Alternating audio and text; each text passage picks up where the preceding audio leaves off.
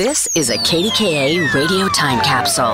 Now, the CEO and president of the Heinz History Center, Andy Masich. With a signature style that really pops, the artwork of Burton Morris helps to showcase Pittsburgh pride around the world. Born in 1964 and raised in Churchill, Pennsylvania, Morris spent hours sketching superheroes from comic strips and magazines during his early years. After earning degrees in illustration and graphic design from Carnegie Mellon University, he began his career as an advertising agency art director before opening his own business. Inspired by the work of pop artists Andy Warhol, Roy Lichtenstein, and Tom Wesselmann, Morris's art featured larger than life versions of everyday objects in bright, bold colors. His radiating black outlines seemed to emit energy and make his art really pop. Morris's breakout year as a pop artist came in 1993 when the Absolut Vodka brand chose his artwork from more than 800 contest submissions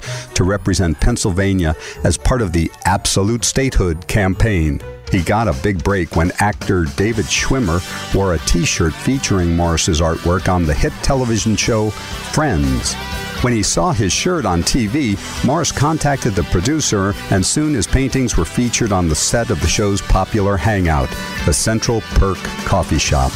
The exposure catapulted Morris's career as he later worked with brands like AT&T, Perrier, and Kellogg's. Morris also created art for major international events, including the 76th Academy Awards, the Summer Olympic Games, the 38th Montreux Jazz Festival, and the Major League Baseball All-Star Game right here in Pittsburgh. While internationally known, many of Morris's paintings highlight his local ties and feature iconic Pittsburgh subjects such as Heinz 57, Mr. Rogers' Neighborhood, Mario Lemieux, and many more. At the Heinz History Center, kids can create their own Burton Morris inspired pop art in the interactive space known as Discovery Place.